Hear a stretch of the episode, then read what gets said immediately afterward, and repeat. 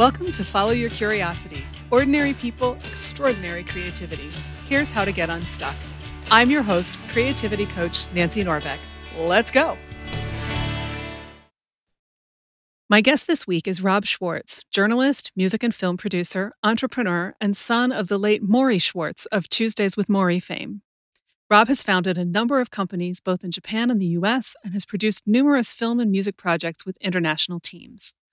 Rob and I talk about his experiences in Japan and India and how travel enhances creativity and the role of listening in language learning and the influence of language on thinking and behavior. Rob also tells me about The Wisdom of Morrie, his father's last book, which encourages readers to challenge stereotypes and find fulfillment in later stages of life.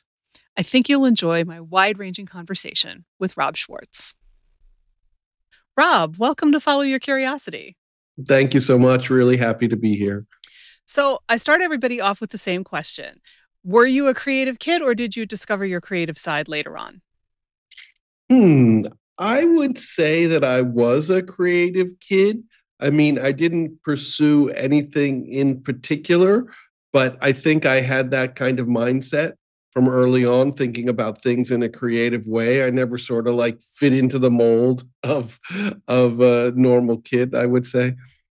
So how did that manifest for you do you think? Uh you mean in later life or or as well, a child? uh, when you were a kid. And did did your family encourage you or were they kind of indifferent or did oh they... no they were very encouraging. I think that uh um with me it, it was um, reasonably abstract. So I read a lot and I had a lot of ideas about, you know, maybe abstract or intellectual things. Actually, both my parents are kind of academics, and intellectuals. So they encourage that kind of thing. And it's really funny because my brother was so 180 degrees the opposite. He's so amazing with his hands, taking things apart, putting them back together, just like an incredible mechanic. Anything to do with your hands, he can cook, he can. And I was always just like head in the clouds, thinking about things abstractly and, of course, talking about them. Isn't that interesting how you can grow up in the same house and be so different? Yes, yes. Happens so often. Yeah. So, when did you start to home in on your creative side? Um, it's a good question. Um, probably started when I was in college. Um, had a bunch of uh, projects, and uh, we were very political. We were very politically motivated, but I also had a bunch of creative projects. But it probably really took off. And I moved to Japan right after university. So, you know, that's a whole new world. Everything is different. And I started to do a lot of creative things. I started to write, I became a journalist. I got involved in filmmaking, I got involved in music production. So, how did you end up with the opportunity to move to Japan? Um, you know, I just wanted to do it. And uh, I worked for a few months, maybe a, almost close, I guess a year before I moved to save some money. And yeah, I just picked up and moved there. At that time, and I think probably even still today, it was pretty easy to move there and to get sort of a basic job, you know, teaching English or something like that. If you want to build a career, and I did, um, then it takes more effort. Certainly, anybody moving to Japan, I would tell them, you know, be prepared for a long haul. Don't think you're going to go to Japan for a year and really, you know, get a lot accomplished. And also be aware that you're going to have to learn the language. You can't really get by in English doing creative things. So if you're willing to make that commitment, I think it's it's you know, it's a great opportunity and it's pretty relatively easy to do once you decide you want to do it, right? For me it was just a decision, okay, this is what I'm going to do. This is the plan. You study about it, you learn about it, you know what you need to do and then you get there, you know. So had Japan always been a goal or is it that you knew you wanted to go somewhere and that just seemed like the right place at the right time. It's funny because it's sort of like a little from this category, a little from that category. Um, it wasn't always the goal. In fact, it wasn't really even the goal until um, probably right around the time I was graduating. But I had been in India in um, my junior year or something like that. And I decided that I wanted to explore Asia more. I studied a lot of I studied philosophy in university, but I studied a lot of Asian philosophy and I studied uh, Chinese and Japanese history. So I had that background. And then at that time, um, late 80s, early 90s, Japanese economy was really booming. So everything seemed to come together. It made sense to go there. Like these days, maybe not right this second, but a few years ago, people would go to China because the economy was booming and stuff. I think politically right now that's maybe not the best thing. But, you know, so it really shifted away from Japan in the last let's say 20 years. But at that time Japan was really a place that was attractive for a lot of reasons. And it all sort of came together for me. Well, that's cool. And yeah. I mean both India and Japan it's it's it's an interesting set of contrasts because they're both so different from being here but they're also so different from each other. Yes, yes, I could talk about the, that that that for a long time if you're interested. I mean, I'm not sure how much your listeners know, so just very briefly, I mean, India is very chaotic, right? It is a huge mix of cultures of their own cultures because basically in India each state has its own culture and its own language. There's like 30 or 40 major languages in India and it's very chaotic and of course it's also a lot of different religions and people very attached to their religions very um, you know observant and japan is pretty much the opposite it's very very organized and religion not that it doesn't exist but is very much in the background people are very focused on work and society um, this may not be so different between India and Japan, a little bit different, but you know, Japan is always thought of as this group society where people are so concerned about the group and they sublimate their individual interests. That that's really true, and I could talk about that for a long time. In India, much less so. Indians are more individualistic um, than, than Japanese, closer to us, let's say. But also the social pressures in India are intense. So that's the that's the flip side of that. Very very intense, and we could talk about that as well if you like. Yeah. Wow. I have to think because one of the things that I'm always fascinated by is how travel influences the creative process. Yes. And I have to think that both of those must have been eye-opening in a in a creative respect and must have left a mark on you absolutely.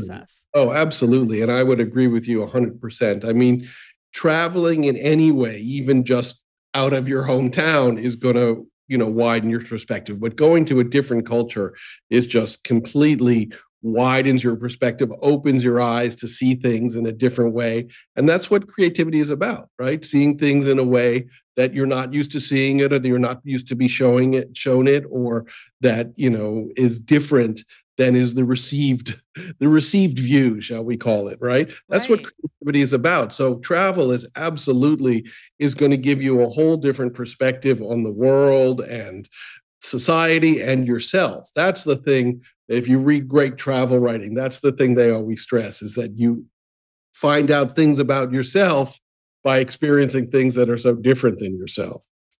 Yeah so what you know if you had to this feels like such an unfair question because they're both such big experiences but if you mm-hmm. had to you know come up with one or two things that you know you got out of both of those countries what would they be likely to be? Oh that is a that is a big question. Um oh wow.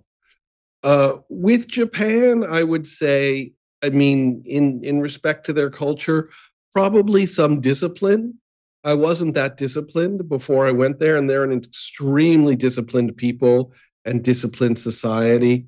Um, a, a, kind of delicacy. The Japanese treat each other with a kind of delicacy that is unknown in American culture. Mm. And, you know, if you're going to participate in their society and speak in their language, which I do, then you're going to have to learn that. You know, if you don't learn that, people are going to think that you're really rude basically. They, they have a very polite, delicate way of, of um, dealing with each other. Now, it doesn't mean that they're always wonderful to each other. That can be twisted in ways to be, you know, more that we're more familiar with, whatever condescending or what have you.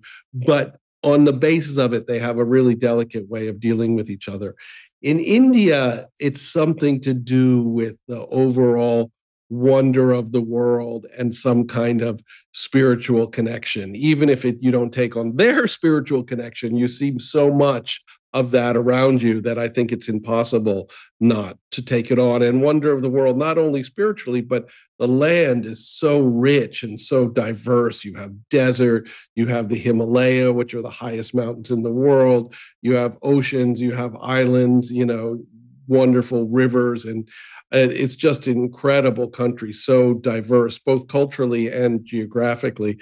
So i think that uh, that's you know that kind of spiritual connection and that kind of diversity of experience um, is what you what i got from india. Wow. And i think there's a huge spiritual dimension to creativity too.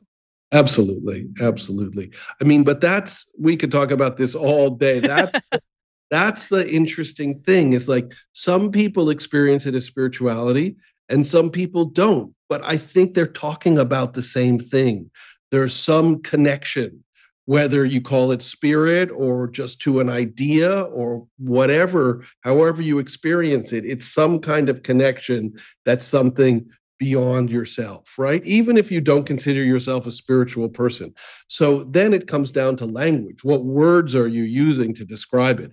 But I think the experience is quite similar. So in in essence, I agree with you. Yeah. Yeah, and I think sometimes it's hard even to come up with the words to describe it. Exactly. Exactly. Yeah. Yeah. yeah. Sure, sure. Sure.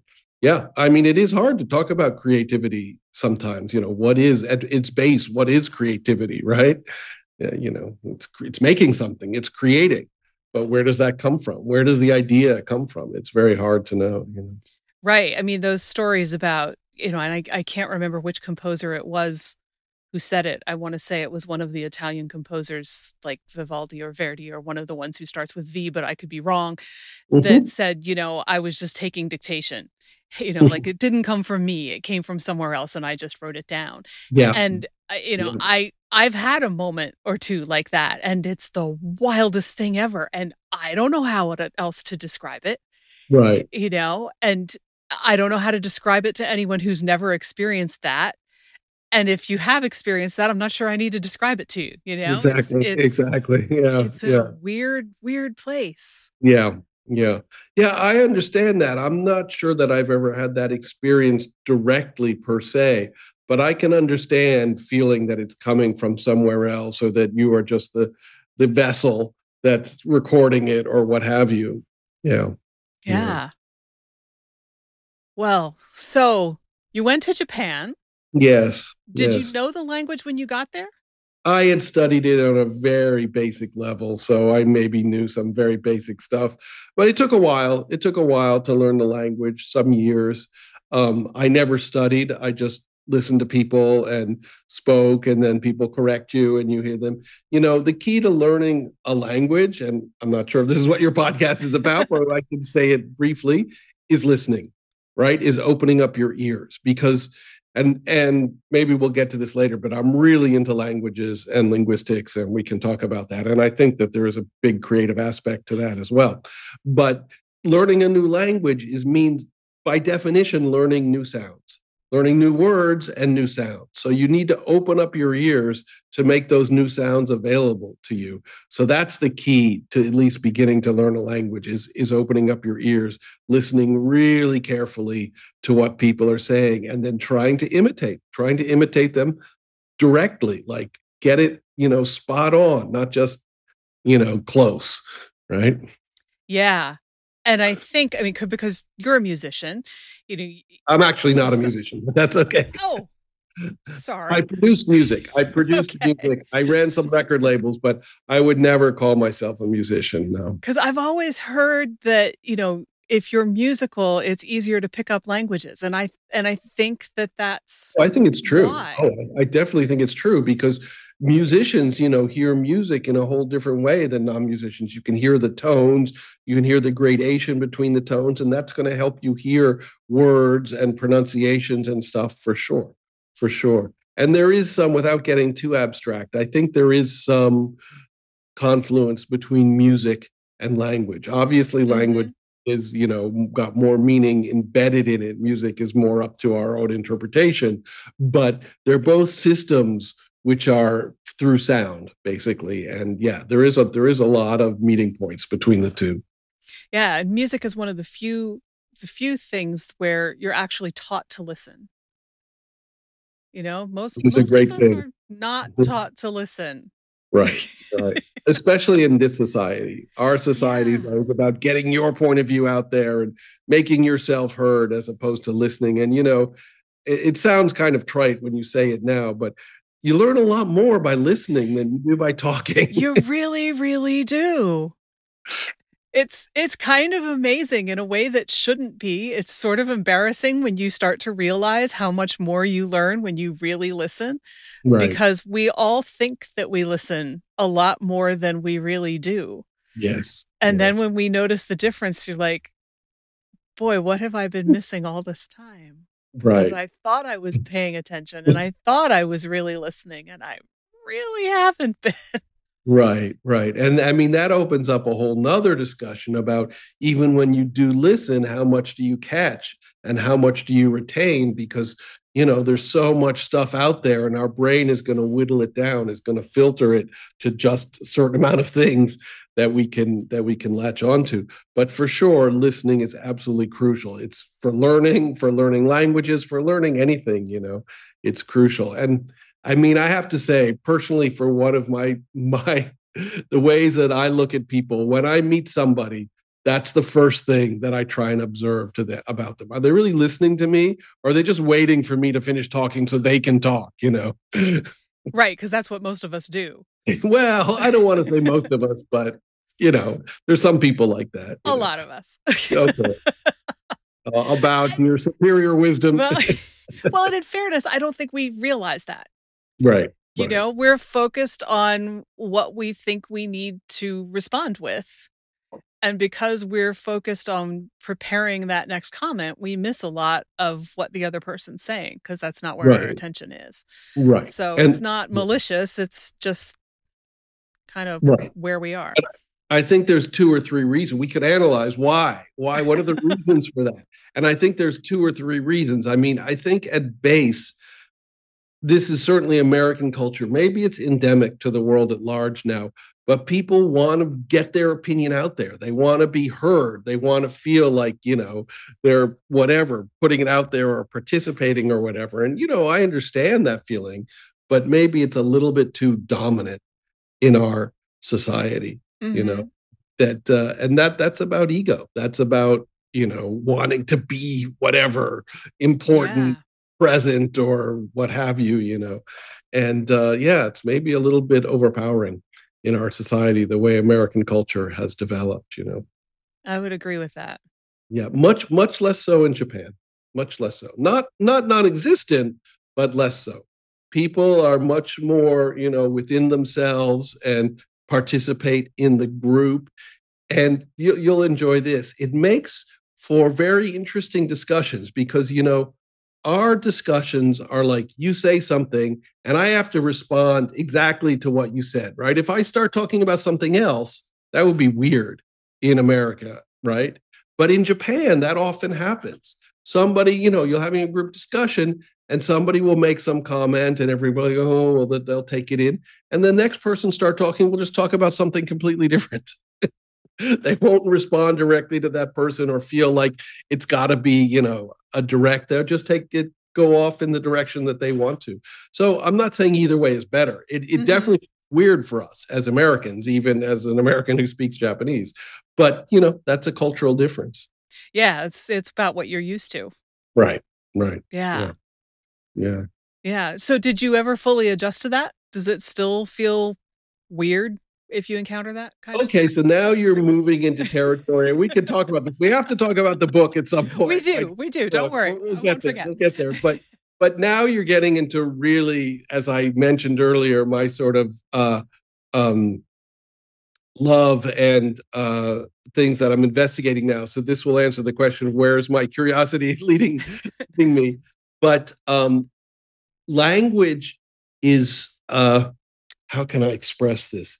Is so much uh, defining the way that we think and the way that we react and even what we feel. You know, people who only speak one language think, okay, you know, this is tree stands for this object and you just put a bunch of those together and that's language. That's so not it at all. Language is a complete worldview, it's a complete value system. I mean, not specific, but general value system, but it's a worldview. It really defines how we see the world. So when I was in Japan and I was speaking Japanese, you're thinking in a whole different way. If you really speak a language, anybody who speaks two languages knows this. You don't translate in your mind. You're just speaking that language. You're thinking in that language. So it's very natural for me to participate in a Japanese discussion the way that I previously outlined and not think like, oh, that's weird that he didn't respond directly to what that other person says because you're in that Japanese context, you're in that Japanese language, and it's a different world. It's literally a different world. And this part I actually wrote some essays on in Japan. You have a different personality. I mean, not completely different, but significantly different. I have a significantly different personality in Japanese than in English. I'm much more polite. And and That's that so sounds funny, but it's true. It's true. It makes a lot of sense because you're right that you know the the language and the culture are so intertwined that the culture informs how you use the language and that informs how you interact and so That's there exactly you are. That's exactly right. And you have to remember we're we're talking a pretty extreme case, right? Japanese language and Japanese culture and English language and American culture are extremely different. Right? If you have two languages that are closer like English and Spanish, then the difference isn't so noticeable, but I think anybody who's truly bilingual would probably tell you something similar that they maybe have slightly different personality or they see the world a slightly different way, but Japanese and English is so noticeable because they're so different. Yeah, I'm sure. I'm sure. Yeah. Wow. Yeah. And I love languages. I mean, we could talk about this for hours. And every language is, uh, you know, has its own way of presenting things. And it's so funny. I have this book that says like 10 myths about language. And there's a couple of them that people just can't believe, but linguists will tell you these really are myths. For example, one language is spoken more quickly than another that's a myth. All languages are spoken approximately at the same speed. But if you hear a language you don't understand, it sounds like they're talking mm-hmm. really quickly. Another one, which I really love, is that some languages are more logical than other languages. It's a complete myth. And how would you even go about establishing that? What language would you analyze that language in? Every language is a closed system. And with inside of that language, it's completely logical. French linguists back like 100 years ago were completely convinced that French was the most logical language. But of course, French was their language. you know? Obviously, they thought that, you know. Right. I mean, I I took French in middle school and high school and I took some Latin in college that nearly killed me. And eh, you know, what nearly killed me with Latin was that not only did you have to learn all of the different verb conjugations, but you essentially had to learn to conjugate nouns because you declined them and all of that. And and it was just so stinking much to try to remember. Yeah. Yeah. But if you were an ancient Roman, it made perfect sense because of, Of course, it did. You grew up with it. You you know, it it you didn't know anything else. Right. And but it's so- not a myth. Sorry to interrupt you. It's not a myth that some languages are more complicated than others. I mean, no, I mean But Latin and Russian, like unbelievable grammatical declensions, and you know, and then we have Indonesian, which doesn't even have a past tense. You know, there's just like they can still communicate everything that we Mhm. communicate in the other languages. They just do it in different ways. right, But the grammar is is more simple, right? right, right. but but yeah i mean that that was not something i was prepared for in latin but you right. know it it had its system i mean you could see how it worked whether Yeah, or not sure. i could make you know keep track of Yeah. it in my head right, was my own personal problem right, for sure, for sure. so so yeah i mean it it if if you grew up with it it made perfect sense and that's also you know where you start to learn yeah the romans have a whole pile of different words for war because the romans spent a whole heck of a lot of time Right. at well, there's war. that. There's that too. Right. Yeah. Yeah, but just getting back to grammar for a second, it is true that if it's closer to your language, it is it seems to be easier to learn. Like some languages don't have masculine and feminine. So mm-hmm. that's going to be really hard for them to take on. But we, um, and yeah, we don't have that in English. Come to think of it, we don't really right. have masculine and feminine in English. But uh, but yeah, it's actually I guess it's not that hard for us to learn. But like then there's some languages like German that also has neuter. You know, right. right or yeah. you know coming the other way you know i taught english as a second language for a while oh, and cool. i taught kids who you know their native languages didn't have articles right. so they were constantly leaving articles out or using the wrong ones right. because they just didn't make as much sense to them and articles actually are really difficult actually really difficult to get to get yeah. correct yeah.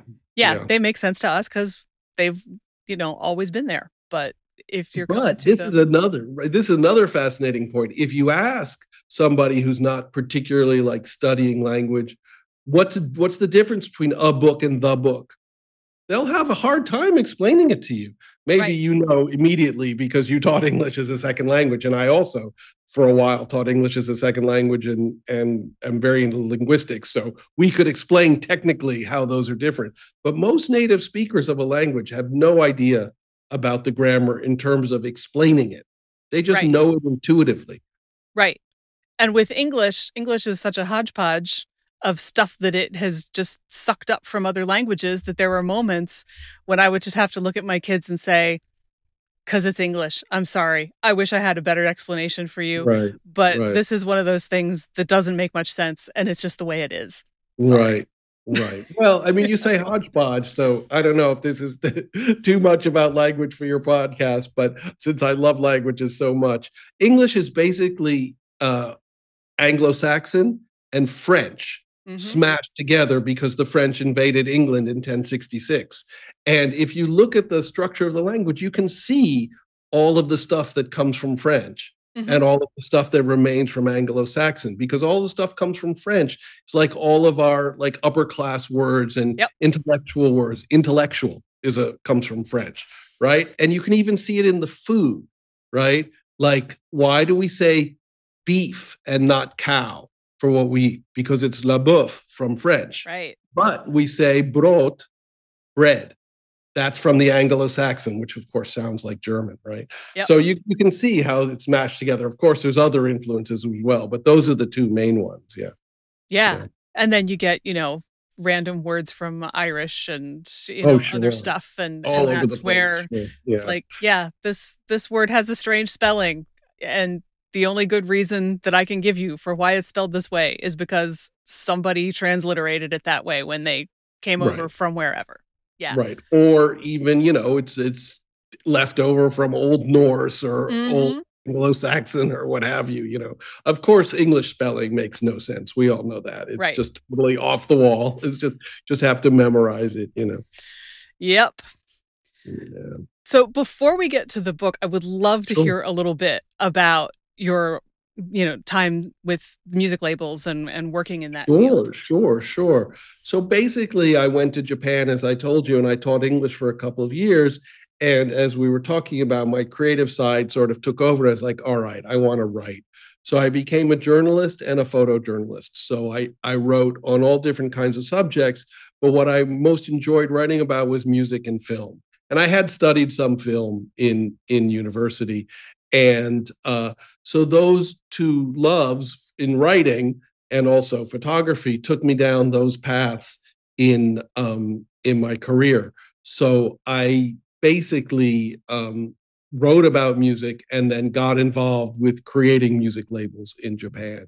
And I can talk about them very specifically if you like. Both of them are defunct now. And um, the Japanese music industry is quite different than the rest of the world in many, many ways. And we can talk about it if you like. And for a while, the labels went really well. But after a certain point, it was like, okay, this isn't so profitable anymore. But I was lucky because right around the time my labels were fading, I got the opportunity to be the Billboard bureau chief slash correspondent in Asia and I did that for a long time 13, 12, 13 years. And, you know, Billboard is a recognizable name. Going from running small labels, and I did report for some pretty big magazines, but I wasn't, didn't have an official position. So oftentimes, like people not returning your phone calls or whatever, to everybody always returning your phone calls. that was that was great. It was a you know it was a, a real blessing because Billboard is such an important name in the music industry. Sure. Yeah. Sure. Got right. me thinking about all of those Japanese 12 inch singles that I bought when I was in middle school and high school. And, oh, right. Eh, you right. know, how different they, you know, it's just such a novelty to have something that, you know, it's like, oh, but it's the Japanese one. Like, right. how different yeah. was it really? I don't know, but it seemed very different at the time for sure. Right. Right. Well, as as is probably well known, and you probably know as well, because as we talked about earlier, you know, they're very focused on work. They're very disciplined. They produce really, really high quality stuff. So that's why they rule the world in cameras and cars and electronics for so long. Not anymore. We could talk about that. But, you know, pressing a record, the quality of the pressing is really important. So their pressings were were really, really good. And that's why they were, you know, they were valued. Mm. I actually had no idea. I always thought that there was some different, you know, cultural thing or or that it was a different mix or something like that, but I didn't realize that it was actually the record itself. That's interesting. Yeah. It tells you what I didn't understand when I was that age too. it's possible that there was a different mix for Japan, but you're talking about American artists or British artists. Oh yeah. Yeah, so it's yeah. likely I was wrong. Yeah, they're probably not different. Occasionally, there would be a, a, different mix for Japan, but usually, yeah, it was just the quality of the pressing and possibly the artwork as well would be different for Japan. They're trying to appeal mm-hmm. to the mm-hmm. market. Yeah, yeah. Wow. Right. And just to add the the the final piece there. So I got involved in music and I also got involved in film. So I've produced some films and I really love filmmaking and today it's a lot easier with video and stuff, but to make a feature film and do it properly and, you know, um, promote it properly takes so much money. They're really, really big projects. Sure. I've done it three or four times. So, wow. Yeah. Yeah. So now you've got this book. Yes. Yes. Of the the famous Tuesdays with Morrie. Yes. My dad, Morrie. yes. Yes. Yes. yes. Yeah. So and and I was I was fascinated, you know, when I first heard about it because I remember Tuesdays with Morrie and I read the book at the time. Haven't read it since, so it's a little on the fuzzy side in my memory. But um but yeah, so so this new book is actually kind of an old book that you've revived and and it's interesting to read it because you know all of the references are from the 90s right. and the, the, maybe some from the 80s so had you expected to go and and do something with this book at some point all right previously? so I'll, yeah i'll tell the story so you can get the the the idea of the flow of it. So basically um I had traveled around Asia. We'll go way back to start at the beginning. And I came back to the United States in 1989. And that's exactly when my father was working on this book. He wrote it from like late 1988 until 1992. Most of the work in 1989, 90, 91. 92, he edited, well, he didn't really edit, but he collated it and tried to get it published. In any case, I was traveling around. I came back. I was living at home for three months before I moved to Japan full time. And I talked with my father a lot about his ideas about this book and what he was doing and what was so exciting for him. And, you know, that was great that we got to sit around and talk. I was living at home, I wasn't working, so I had a lot of free time. And then I moved to Japan. He continued to write the book and then tried to get it published and wasn't able to, and then developed ALS, got sick, as is well well described in in Mitch's book. Um, did all the stuff, all the TV, and met, met Mitch. Then he passed away, and Tuesdays with Morrie became this incredible phenomenon. Five years on the bestseller list, you know, just incredible. Number one on the bestseller list, just incredible amount of sales 18 million copies or some absurd number, translated into 40 languages, you know, just crazy. And um, I still was going back and forth between the US and Japan, visit my mother. She, we had a house in Newton, Massachusetts. and um, she kept his study just as it had been when he was alive. And I was in there, as we've discussed. I was a journalist, so I would be writing my my um, articles.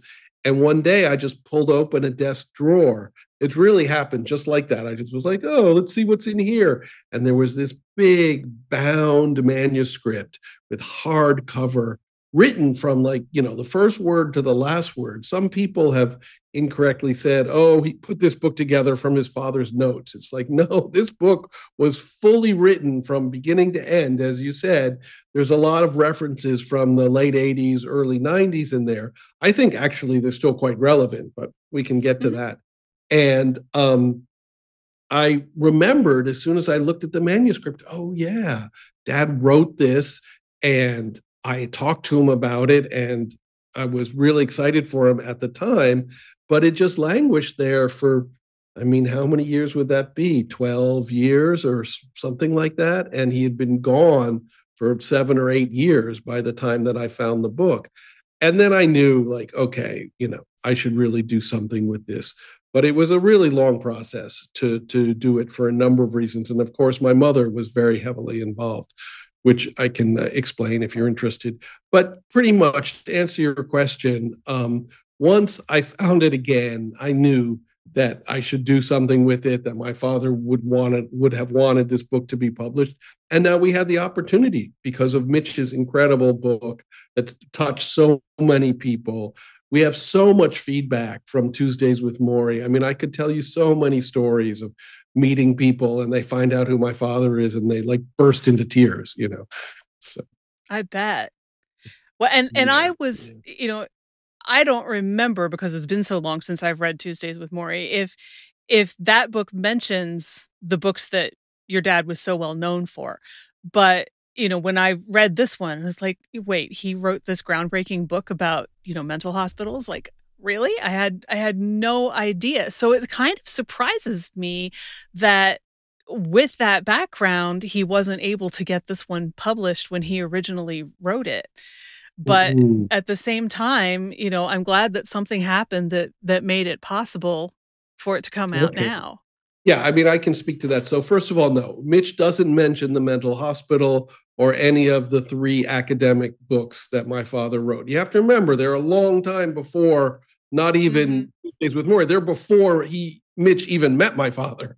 The mental hospital is 1954. The they published um, uh, the nurse and the mental patient in I think 56 or 57, and the next book was in the 60s.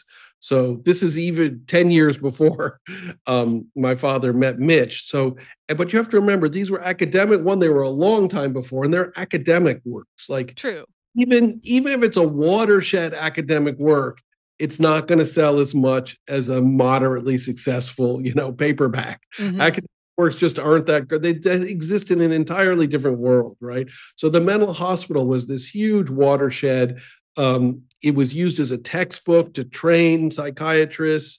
It was, you know, heralded as a major breakthrough. It's the reason that my father got his position at Brandeis University. He was made a full professor immediately with tenure. He didn't have to go through the ranks and be promoted. He just immediately, that's how much of a, you know, a watershed the book was. But by the late um, 80s, when he started writing this book, the reason that he started writing it is that he was forced to retire.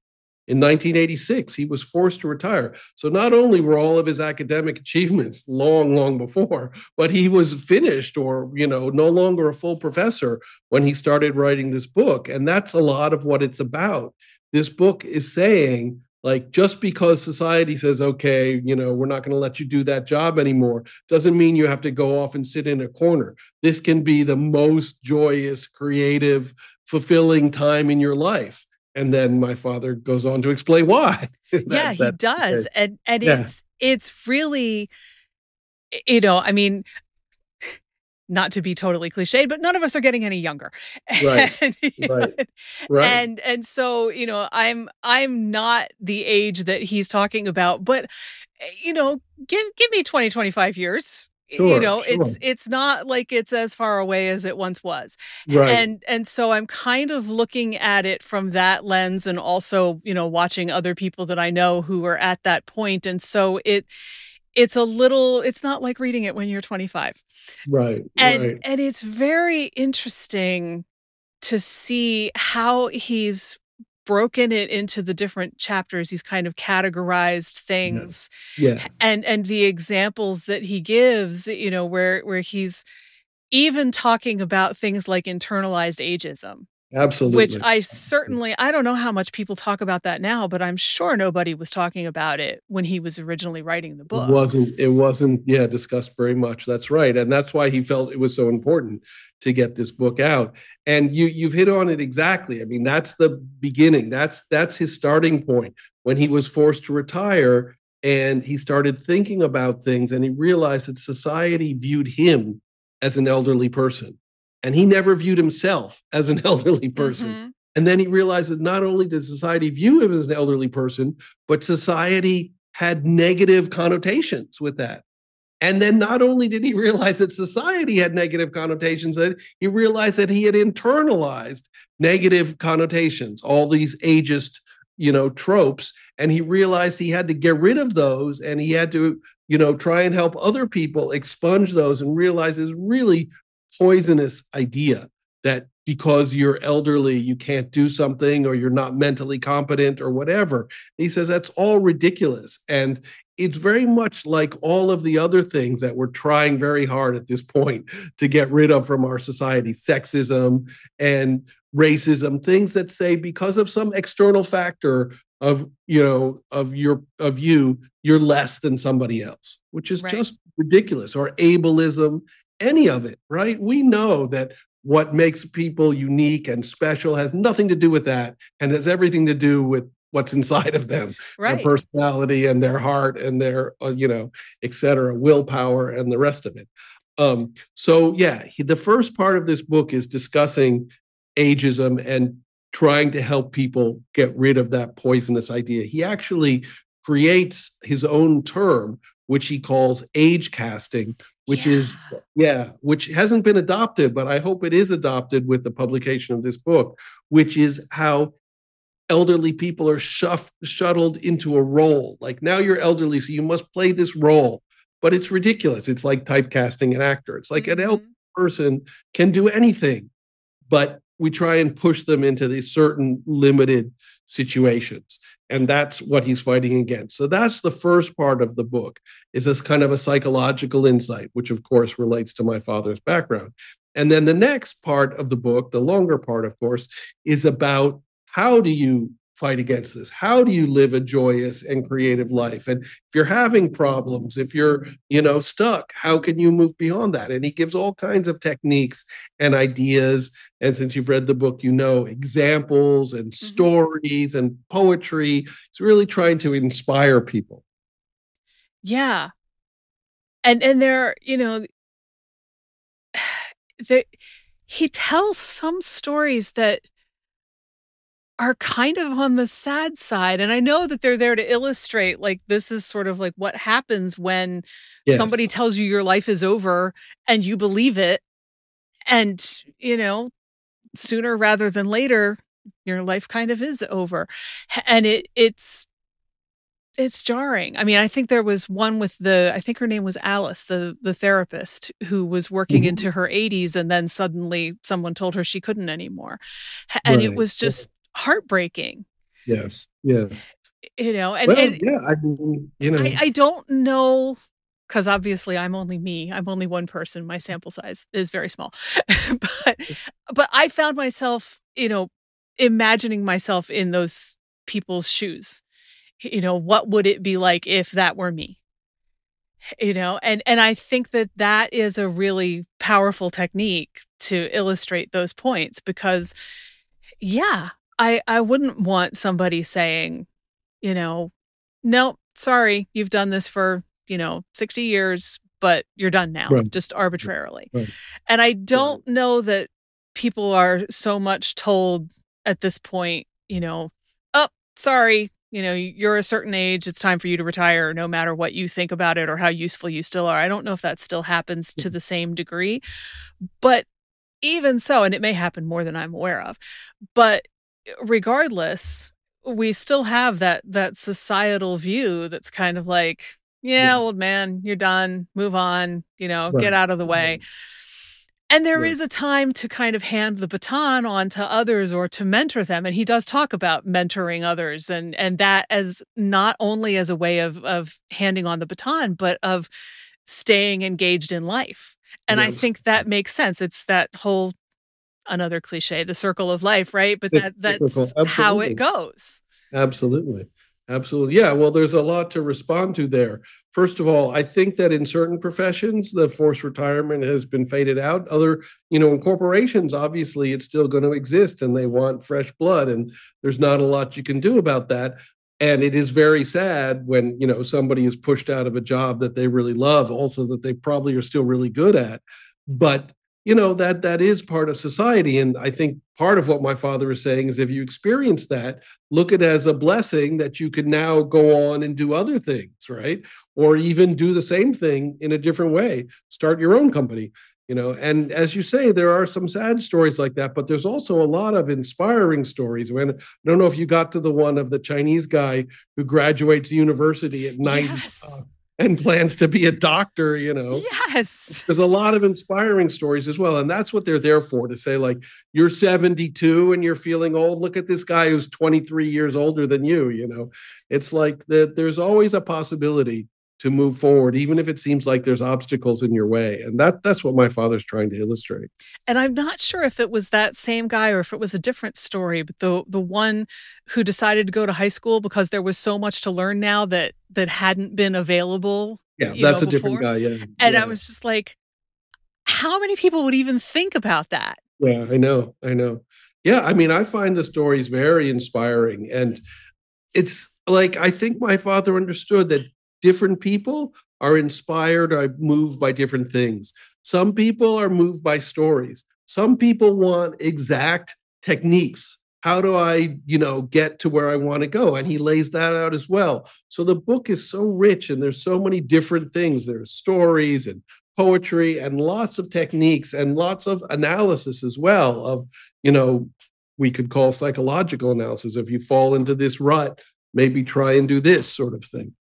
Yeah, and I liked the the fact that he, I mean, he's obviously not trying to replace, you know, a therapist or, or, any kind of situation like that, but he does encourage people to reflect on themselves, which I think a lot of older generation folks may not ever have been in a situation to do. Mm-hmm. You know, there's the whole mm-hmm. generational idea of what therapy and self-reflection is and whether or not you should do that. And and I thought that was really, really interesting mm. because, you know, if you've never done that before, it might be kind of scary, but he, he gives you a little, just a, just a kind of taste of it to get you started. If you like it, you can keep going. Right. If it doesn't really work for you, then you know, there's other stuff in the book.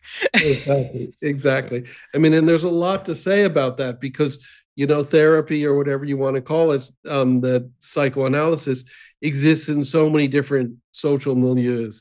And I'm sure there's some in this country where people would still think that's weird or look down at it. I think the urban, you know, America, it's still uh, not still, but now is very accepted. You know, people go to therapists and stuff like that. And we can go back in history and look at what my father was involved in that. But you know, that's his field, right? Mm-hmm. Mental health is his field. So he was in what they called at that time analysis, which was therapy in the 1950s, right? When it was still extremely unusual, but that was his field. So it's not unusual that he was doing it himself. And then in the 1970s, he started a low cost mental health collective in Cambridge, Massachusetts, to bring it to people who didn't necessarily have the financial means to to get mental health help because it was extremely expensive. And in those days in the idea of insurance covering that sort of thing was completely yeah. ridiculous. So he started this collective called greenhouse and they would you know do all kinds of um, therapy and and sessions and it was totally on a sliding scale of how much you could afford to pay and if you could afford to pay zero that's what you paid right? And that was really, really important to him. That was a big part of his life. So he's been involved in that, bringing that idea of whatever, helping people with their mental health throughout his whole career and not necessarily in an academic way. I mean, maybe started out in an academic way, but certainly moved to much more popular, you know, reaching out to general people. What was it like for you reading this book for the first time? Um, well, certainly it was very exciting. I mean, there's so many different levels to answer that question on. Intellectually, it was exciting. Emotionally, it was really powerful because you can really hear my father's voice, you know, booming throughout these pages. And he had been gone a long time when I was reading this book. So um, it was very exciting, both intellectually and emotionally. Of course, I have to admit that as soon as I started reading it, I had the idea that I wanted to publish it, and that basically it was only me that could bring this project to fruition because you know I had talked to him about it. I was his son. In fact, my mother told me that once we first started talking about it. She said, "Well, this is going to be published. It's only you who can make this happen." So, because I'm a journalist and an editor, as soon as I started reading it, I started reading it with an editor's eye. Even the first time, I was like, okay, we can cut this. This is too long. So there, it, it, it uh, hit me on a lot of different levels when I started reading it. I bet you had moments where it was like a conversation in your head. I certainly had to consider whether my father would have objected. I mean, some of the things, you know, since he wrote it over such a long period of time, some of the things were just repetitive. It was mm. odd okay, this needs to go. But other things were more of a judgment call. And, you know, I always wonder if my father would have said, like, oh, yeah, you got something important there, but hopefully not. I don't think so, you know. Um, well, and you have a note at the end of the book about your mom was his eh, one of his editors. Yeah, I wrote an essay. A long time, and yes. then she also had a hand in in some of the editing. That's right. She put me on the path we did some of the very first edits of the book. I edited the book about five separate occasions. The first run through, mom helped, and she was my father's editor. She did edit all three of those academic works that I mentioned in the 50s and the 60s, and a lot of the, his papers, which were published after that. So she was very familiar with my father's writings, its weaknesses, how to edit them, and yeah, she she put me on the path initially, and then I took it from there. Well, that sounds like a, a, a, cool collaboration too. Yeah, just just to add, I mean, since you read the essay, you'll know this, but my mother was also a healthcare professional. She worked a mental health care professional. She worked in the psychiatric clinic at MIT here in in Cambridge in the Boston area and did a lot of research as well and published a lot of papers. So she was a very serious academic in addition to um, seeing patients. And she worked at the psychiatric clinic at MIT when she was basically forced to retire because of age. From there, she continued a private practice until she was 91 years old. Wow. So it fits, fits in with my father's book. Yeah, it does. And, and her own practice, meaning she rented the office, she paid all the bills, she had to do all the bookkeeping as well as treat all the patients. She ran her own business, basically. Good for her yeah, she was pretty spectacular. Yeah, yeah I, I, think just based on having read your dad's book, I think he'd have been proud of her. oh yeah, oh yeah, for sure, for sure. And I mean, that was something while he was alive. She was working at MIT. I mean, that was something that was taken for granted their entire marriage. That she had a career. You know, she was highly educated. She had a PhD. It was never like she was expected to be some kind of typical housewife. That was sure. never the marriage. Yeah. Yeah. Yeah. Still, good for her. Yeah. Yeah, I have lots of stories about my mom actually, which is funny. Which is funny because she was a very private person, and people who know Tuesdays with Morrie, the movie or the book, might notice that she's more or less absent, and that was by design she wanted to be kept out of it. She didn't want her name to be in it. She was super happy that she took that step after it became this incredible bestseller. She didn't really want her, you know, face to be the face of of the Morrie franchise by any by any stretch of the imagination. So she's very much out of it. But now that she's not here, I feel that I can talk about her career and her accomplishments and she would be happy with that. That seems fair. Yeah. Credit Yeah. where it's due. Yeah. sure. Yeah. I mean, I have I do have a lot of stories. I'll tell you one. So my mother and father met at the University of Chicago in the 40s. And my father was getting a PhD, my mother was getting masters at that time. And it was unusual for women to get PhDs at that time. The masters was like what women aim for. So she got this master's degree and she taught um, sociology and social psychology at different universities around the country at that time before she was married to my father. And she taught at Howard University, a historically black Yeah. university, which was very unusual for a white woman to be teaching at Howard in the 1950s. I'm So sure. he had a lot of, of fascinating experiences, and uh, um, you know, it was very much her orientation to try and bring education to people. Wow.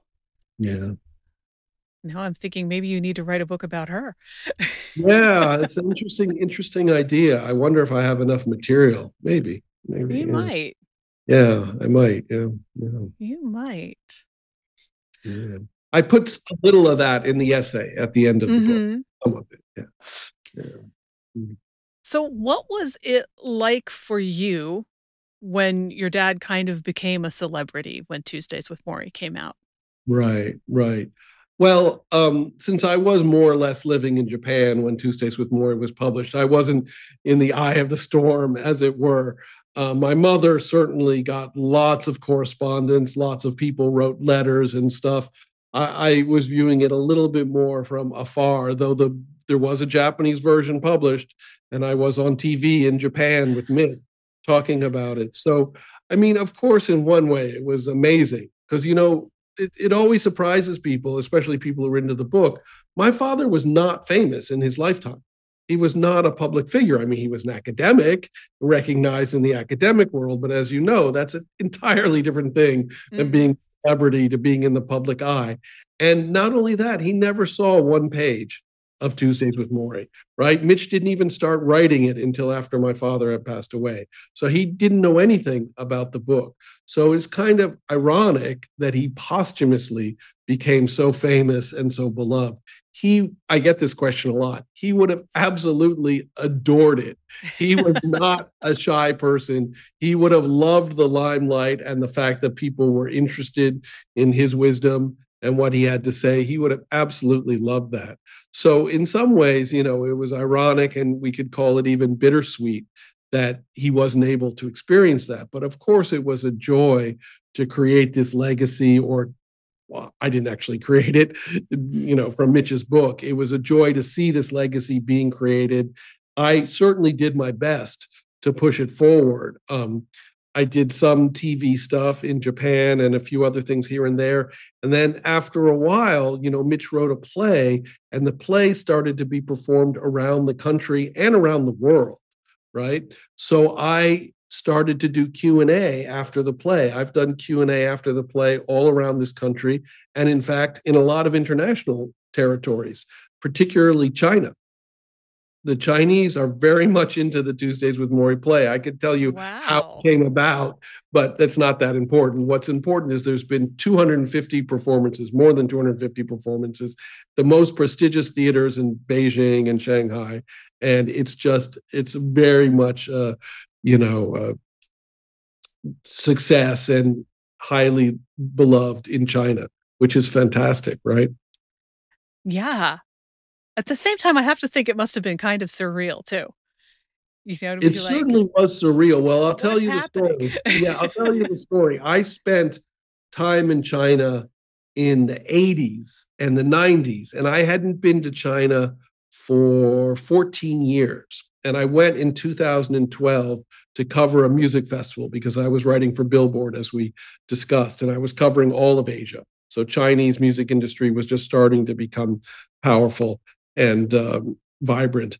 And the day, the night before I left Shanghai, I saw like a poster of Tuesdays with Morrie was going to be performed as a play in Shanghai. And my mind was entirely blown. Like I had no information that there was even a Chinese version of the book, much less the play had been performed in Shanghai. And then I had to do a whole bunch of research to find out how was this happening.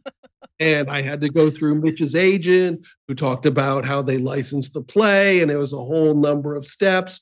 And I found the guy who was responsible for it, and I talked to him, and that's how, in the end, I did Q and A after the play in Shanghai and Beijing many, many times. But can you imagine, you know, in China, such a completely different culture than ours, finding a flyer uh, of a play about your father that you had no idea existed? it it seems to me like it would be an out of body experience. It was pretty crazy. It was pretty crazy. Like I could not, I literally could not believe it. I mean, of course, this is long after Tuesdays with Morrie is a huge hit in the US and translated into many, many languages. But the play being performed in China, I had no idea. Yeah. I'm sure the Q&A must be very interesting too. Um, I mean, truthfully, it wasn't that different than Oh, really? Americans or other places that people wanted to know stories about my father. The typical questions are stories about my father and how accurate is the play Mm. in terms of his life and what's the most moving part of the play for you. Those are pretty much the kind of questions you get. I mean, of course, there are others as well, but that sort of span different different cultures. You know, That's really interesting. yeah, yeah. I wouldn't have guessed. Yeah, yeah. So there you go. There we go. Yeah. Well, since since your dad is famous for his wisdom, since that's what you've called the book and that's what he's Right. sharing in the book, yeah. I'm wondering, you know, what what wisdom have you gained from working on this book? Um, yeah. I, I mean, I think there's a lot. Uh, one, and I think that it's this has also come through with other projects, but particularly with this one. You know, if you present something that's valuable or that you think is valuable, other people will get excited and people will help you. The amount of help that I've received from people who are just doing it out of the goodness of their heart is just remarkable and it's uh you know it's been so wonderful so that's something that uh that you know i learned by doing this project you present something that you think is valuable and people will come to join you to do it you know That's fantastic. yeah yeah So we should all go and and think about what's valuable to us and, right and and and with it. pursue it absolutely and pursue it you know don't be shy All right. Words to live by Mhm. right there. Yeah, yeah. So, all right. Well, we, we'll put links to the wisdom of Morrie in the show notes and all of that Thank good you. stuff so that everybody you, can yeah. find you. And thank you so much for coming and talking with Oh, it's my pleasure. Thank you so much. I, as you can tell, I love talking about all these subjects, from my father to language to creativity. So I really enjoyed this conversation. And I would say to your listeners, if they buy the book and they like it, if it has something valuable for them, please write a review, either if it's Amazon or Goodreads, because the reviews are really, really important. And uh, that would I'd really appreciate it. That's this week's show. Thanks so much to my guest, Rob Schwartz, and to you for listening. Please leave a review for this episode. There is a link right in your podcast app. And in it, tell us about a time when you were encouraged to challenge a stereotype. If you enjoyed our conversation, I hope you'll share it with a friend. Thanks so much. If this episode resonated with you, don't forget to get in touch on any of my social platforms or even via email at nancy at fycuriosity.com and tell me what you loved. And if you're feeling a little bit less than confident in your creative process right now, and you haven't yet signed up for my free email series on six of the most common creative beliefs that are messing you up, please check it out. It'll untangle those myths and help you get rolling again. You can find it at fycuriosity.com, and there's also a link right in your podcast app. See you there, and see you next week. Follow Your Curiosity is produced by me, Nancy Norbeck, with music by Joseph McDade. If you like Follow Your Curiosity, please subscribe, rate, and review on Apple Podcasts or wherever you get your podcasts. And don't forget to tell your friends. It really helps me reach new listeners. Thanks.